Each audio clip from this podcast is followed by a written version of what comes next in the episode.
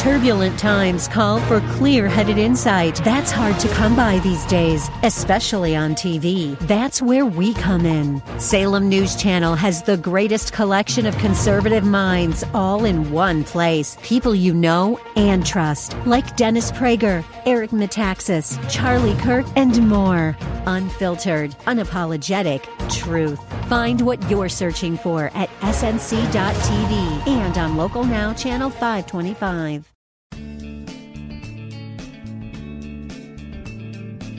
Grace and peace to you, and welcome to Reaching for Real Life Radio with Sean Azaro, the senior pastor of River City Community Church in San Antonio, Texas. A church that exists to help people just like you find the real life you were created for and find it to the full. And that's what Jesus promised in John 10:10. And today we continue in a series called A Church for Real Life, which is centered on a mission which defines who River City Community Church is and what we do. So what is the mission that drives us, and how do we understand what our role is and what God's role is in this journey to real life? And today is part two of a message called What Disciples Do. Pastor Sean says if you want to experience real life and hear from God, you've got to be in the Word.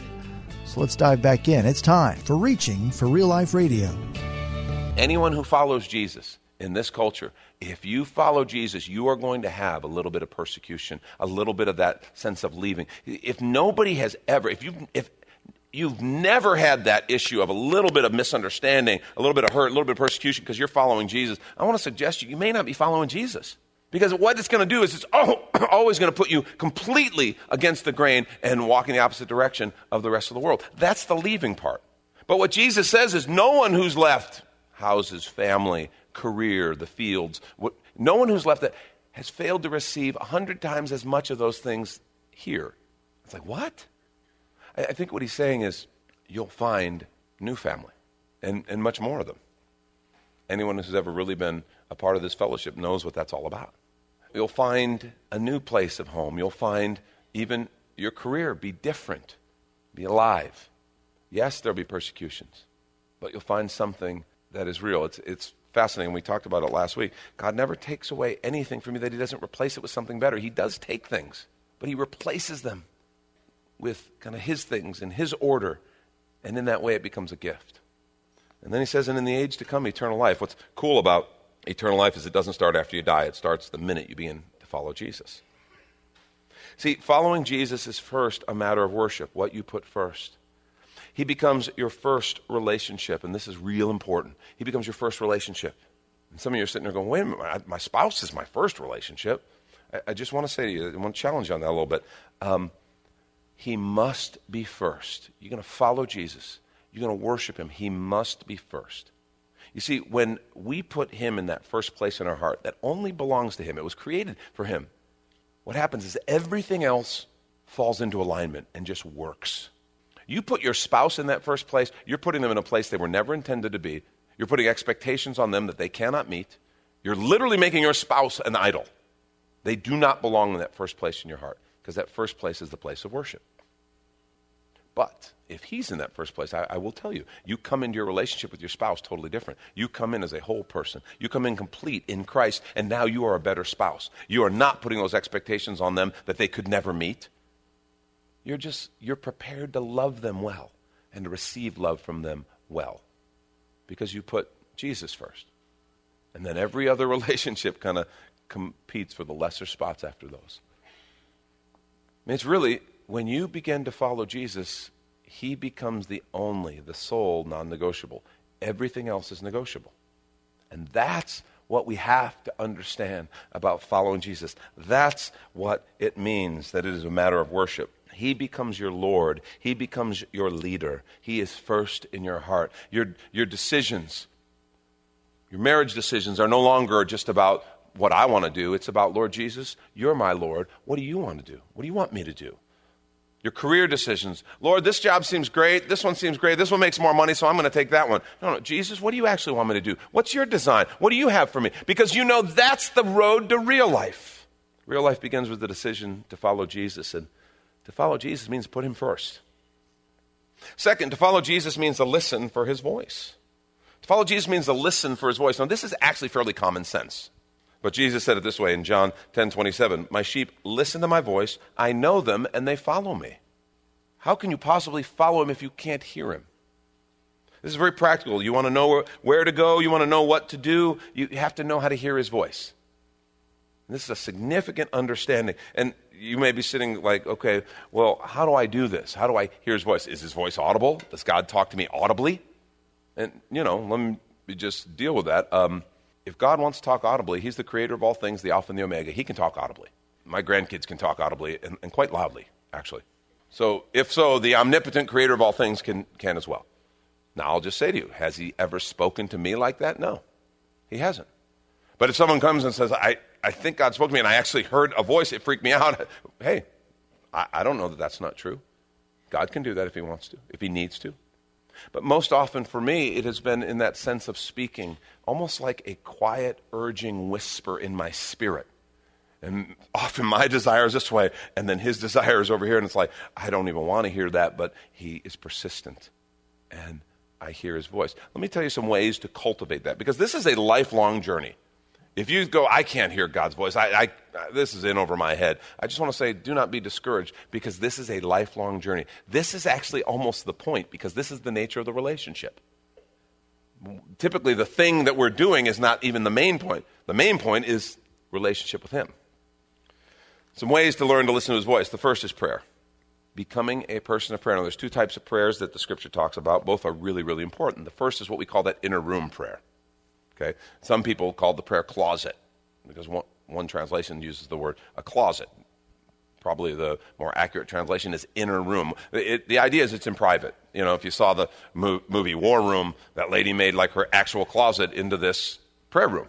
It's great. If you want to do that, rock and roll. But the idea is a lone place, quiet, you and Jesus.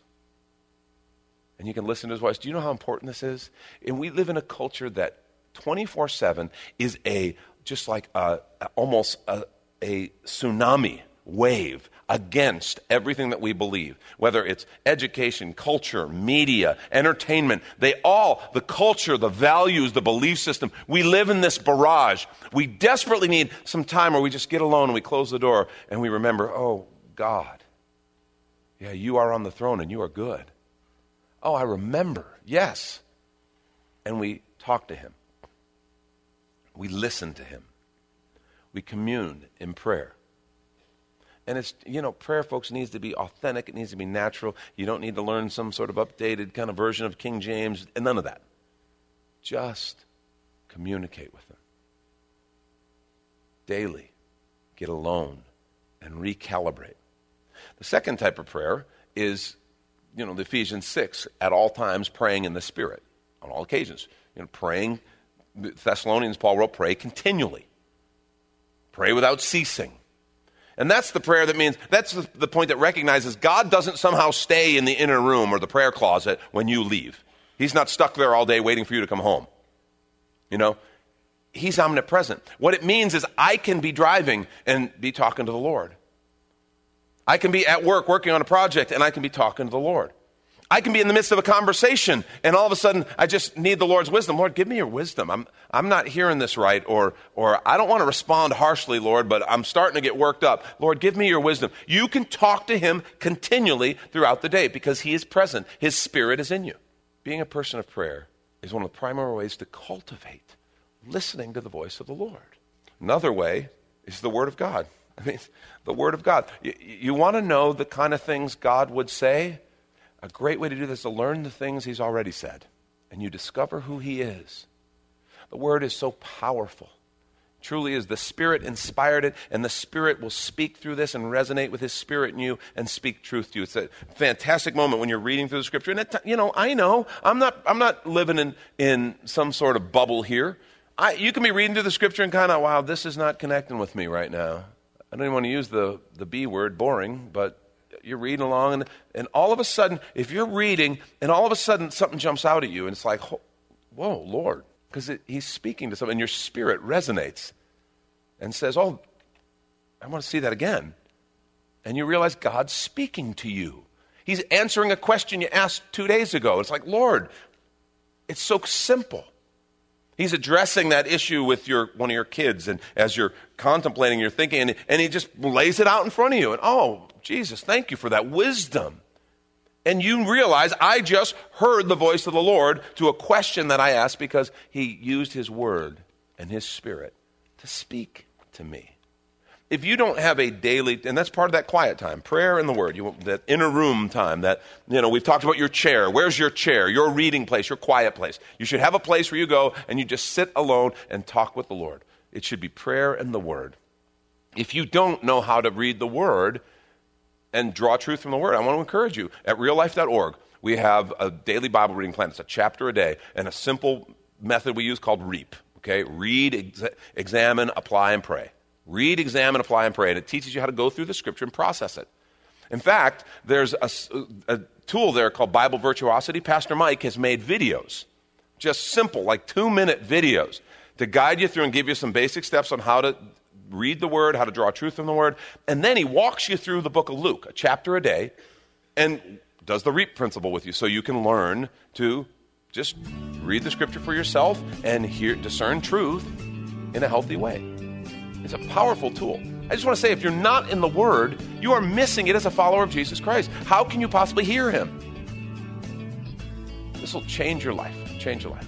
And we want to take a quick minute to remind you, you're listening to Reaching for Real Life Radio with Pastor Sean Azaro, a listener-supported ministry of River City Community Church, in this message called What Disciples Do, which, by the way, is available right now on the sermon page at reallife.org. And while you're there, if you've been blessed by this teaching, your financial gift helps this radio ministry continue to help others just like you. Just find the Give tab at reallife.org. And if you're looking for a new church home, here's your invitation from Pastor Sean. River City Community Church is a church for real life. Real life is what we were created for and what we're all about. In fact, our mission is more people living real life by passionately following Jesus. Hi, I'm Pastor Sean Azaro, and we believe we were made to have a life full of meaning and purpose that can only be found in relationship with our Creator. That's what real life is. It's not just a church thing. It's a way of living that powerfully impacts every area of our lives. River City is Come As You Are and has a relaxed, casual feel with practical teaching, inspirational worship, and age-appropriate ministry for the whole family. We're located 1.5 miles outside of Loop 1604 on Lookout Road, across from Retama Park. Our service times are Sundays at 9:30 and 11:15 and Mondays at 7 p.m. River City is a church for real life, and so our home on the web is reallife.org. We hope you'll come and see us as you travel the road to real life. And now the conclusion to the message, What Disciples Do. This is Reaching for Real Life Radio. And a third way to hear his voice is to just study Jesus and find out what Jesus did. Look at the examples in the New Testament, because so many things become clear. The minute you actually start to pray about something and stop rationalizing about it, it's sometimes God's voice becomes crystal clear, right? It's like, Lord, I've got this purchase, this sports car I want to buy. This sports car, it's about a year's salary, and it's way more than I can afford. Do you want me to buy it? Okay. The minute you ask him and stop rationalizing, right? The minute you ask him, it's like, well, duh, of course he doesn't want me to buy it. And that's exactly why you didn't ask him. Sometimes in those kind of moments when we really need to hear him, we're kind of like, la, la, la, la, la. I think God was okay with it, honey. Really, I think he's fine. Did you pray about it? Yeah. Did you say a word, or did you just whine there? Sometimes just a simple act of saying, Lord, what do you think? And all of a sudden, his truth becomes crystal clear. His example, the what would Jesus do thing, and we've kind of killed that, as we tend to do in contemporary culture. WWJD, we've got it on, I think there's bumper stickers, there's bracelets, there's, I think, a breakfast cereal, WWJD breakfast cereal. It's very good, actually. It's kind of like Captain Crunch, only with a little J. It's really nice. I think what would Jesus do is great. That's from the book In His Steps, great book, and it's a great question to ask, what would Jesus do in this situation? And sometimes crystal clarity. I want to help you know what Jesus would do. The best way to know what Jesus would do is to study and understand what Jesus did do. WDJD, what did Jesus do? Because so much of understanding who God is found in studying and growing in the life of Jesus Christ. So listening is key. You can't follow Jesus if you can't hear him. He does want to talk to you. It's a good question to ask one another in your community groups. What's he saying to you? What's he saying to you? Real life begins with the decision to follow Jesus. Last thing, to follow Jesus means to walk in obedience. This is like the actual behavior of following. This is the following part, to walk in obedience. Once you've heard what he says, Jesus said in John 15, 9 through 11, as the Father has loved me, so I have loved you. Abide in my love. If you keep my commandments, you'll abide in my love, just as I have kept my Father's commandments and abide in his love. These things I've spoken to you, that my joy may be in you, that your joy may be full. I want to be real clear here. If you keep my commandments, you'll abide in my love, just as I've kept my Father's commandments and abide in his love. What he's not saying is if you kind of keep my commandments, then I'll love you. That is not what that says. Okay, because the scripture says God so loved the world, he gave his only son. He loves every single one of us. He's not going to love you more or less based on what you do. But abiding in his love, living in his love is a very different matter. That's what he's talking about. If you keep my commandments, you will live in this stream, in the blessing of my love. There's something that happens. And then he says, these things I've spoken to you, I love this, that my joy may be in you, that your joy may be full. See, so many believers never get to this point, and they sit and look at our faith. And I know people have been in the church for years, and they never get to where they experience the joy of their salvation or the power of God in their life, this abundant real life. And it's like they kind of get to that place where they kind of treat it like an appliance. It doesn't work. Oh, I'm sorry. It doesn't work. I want to send mine back, you know. Is there a return policy? It doesn't work. But they've never actually obeyed what Jesus said. They've been to Bible studies. They've gone to church. They listen to Christian music. They do all this stuff. But they've never actually obeyed. And I've told you before, obedience is where the power of God is released. That's where the action is. That's where you begin to experience and your faith is built. And it's like, holy cow, God really showed up differently. This was so stark and tangible in my life. In one of the early decisions I had to make, that was, it was a fork in the road. And, you know, here was where I wanted to go. And this was where God wanted me to go. It was in this matter of this polo career. It's what I wanted to do. It's what I was good at. I had every opportunity. I wanted to do that with my life. I wanted to be a Christian. I wanted to serve Jesus in that. But this was what I wanted to do. And I knew God was saying, I want you to lay it down right now. Is it bad, God? No, it's not bad. It's just I have something else for you. And it was hard. I mean, it was no small thing. It wasn't, you know, kind of flippant decision. I had a string of horses that I was playing. And a number of them were my dad's. And so I had to go to him and say, Dad, here are these horses back. I'm not going to follow this anymore. And he really felt, later on he told me, almost felt betrayed. Like I had taken the very best thing he had to give me and thrown it back in his face. And he told me that. And I you know, honestly, I didn't understand at the time. And years later when he told me, I kind of like, okay, I wish he would have said that then. It would have made some of that, those 2 years where we didn't talk. Because he just really, there were about 2 years where after that decision we didn't talk.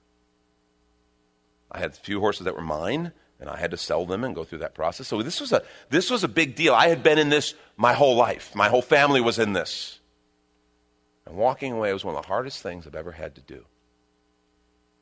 My little brother continued and became pretty much the best player the United States has seen in the last 50 years. And so what was interesting is I made that decision, and it was one of the hardest things I ever did, but okay, Lord, I know you're going to bless me, and I expected, you know, the blessing of the Lord like immediately. And I'll just let you know, I made that decision, and I didn't get a phone call the next day from the Billy Graham Association saying, I want you to be the next Billy Graham. Just follow, you know, when he gets old, you're going to do the guy's work, you know. My mom was sure that was going to happen. It never did. In fact, I had to go start working some weird, odd jobs just to try to make money, start preparing for ministry. It was, you know, change my major in school. It was a hard, unpleasant time. By the way, at the same time, my brother kind of goes on this trajectory of just really significant success in that career. Ends up marrying my wife Lori's little sister. So we get to have this illustration of how awesome our life could have been if God didn't hate us. that was kind of where we lived for a while. Truly. You know, and it's like, we're happy for y'all. Hold on, we're going to go eat our generic cereal. I mean, it felt like that. It was. We had this illustration of what our life was supposed to be, and versus what it was. But I will tell you, inside, the minute I made that decision, while we didn't get that great call of God's big plans, immediately when I made that decision and actually took action on it, I obeyed. It was as though internally, and this is how I knew I needed to make this change. Internally, it was like I was swimming up against a stream. I don't know if can relate to that. In my spirit, I wasn't settled. It was like I was swimming against a rapid current. And the minute I made that decision, it was like internally, it was like I stopped and I now began to go with the flow. That's the best way for me to describe it to you. I just sensed, yes, the peace of God. And it felt great. Externally, things were hard for a number of years.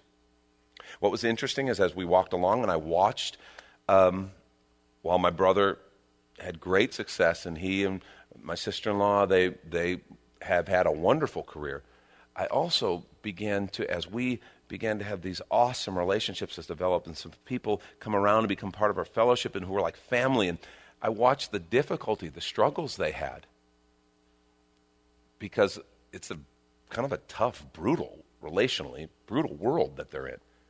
And probably about 10 years in, we stopped envying the path they were on and maybe prayed for them a little differently. And we started to see the fruit and the joy of obedience that God was working in our life, and saw the very tough world that they had to live in. It was just mind-bending. Everything all of your assumptions were wrong.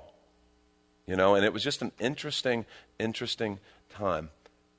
And there's been I think any step of obedience, they're not all that big and that, broad and life-changing, but every single one of them kind of involves a little microcosm of that. I want to say to you, don't let fear keep you from following him in obedience. Don't let conventional wisdom keep you from following in obedience. Fear is that thing that says, what if it doesn't work out, God? But everyone else says I should go this way, and it's that fear. Conventional wisdom is the thing that got us where we are today, right? And I've told you before, common sense is great. Accounting, common sense. Oral hygiene, dental work, common sense. That's the way to go. But if you want to experience the abundant real life of the Spirit in Jesus, you're going to have to depart. And don't let that fear and don't let those boundaries keep you from following in obedience. Trust him. Are you hungry for more? Then step out in obedience. Don't let people's opinions keep you from following Jesus in obedience. Do you ever remember Jesus taking a poll? Guys, I don't know what we're going to do. What do you all think? How many want to go to, Capernaum? Jesus never took a poll. In fact, he sometimes just, in unexplainable ways, said to the guys, get up, we're leaving now. But Jesus is going so great here. Everybody's calling for you. I came for this reason. Let's leave. Just imagine. I mean, seriously, imagine a community of people so in love with Jesus, so passionately following Jesus, all walking like Jesus. Can you imagine the power of that? I think we have the capacity to turn the world upside down again, just like they did 2,000 years ago. The church is not supposed to be lame. It's not supposed to be a joke. It's not supposed to be a byword. It's supposed to be the community of people that is filled with the Spirit of Jesus, overcomers. That's what he said. I think we have that capacity if we will truly recognize that real life begins with the decision to follow Jesus. My question for us is, will we follow Jesus and not just be good church people? Now, I just want to say, I don't want to presume in a room this size that everyone has made that commitment to follow Jesus. There is a moment to process, come into understanding. There's a process after you become a follower of Jesus, but there is that moment where you must choose and say, you know what? No, I don't want my way anymore. I want to follow Jesus. And I don't want to presume that everyone has made that decision. So I want to say to you today, you can make that decision today. It's actually fairly simple. A couple key ideas. Confession is one of the key ideas. The Bible says all have sinned and fall short of the glory of God. It says that the wages of sin is death, but the gift of God is eternal life in Jesus. So confession says, I admit it. I'm a sinner. God, I need you. My sin has hurt me, it's hurt you, and it's hurt others around me. I am a sinner. The second idea is the idea of repentance. Repentance says it's based on this idea of confession. Repentance is going along, I'm doing my way, I'm doing my thing, and I recognize it's not working. I am a sinner. I need a change. I need his way. And I repent. I turn from my way to his way. That's what repentance means. I turn. And the last thing is simply trust or belief. Trust.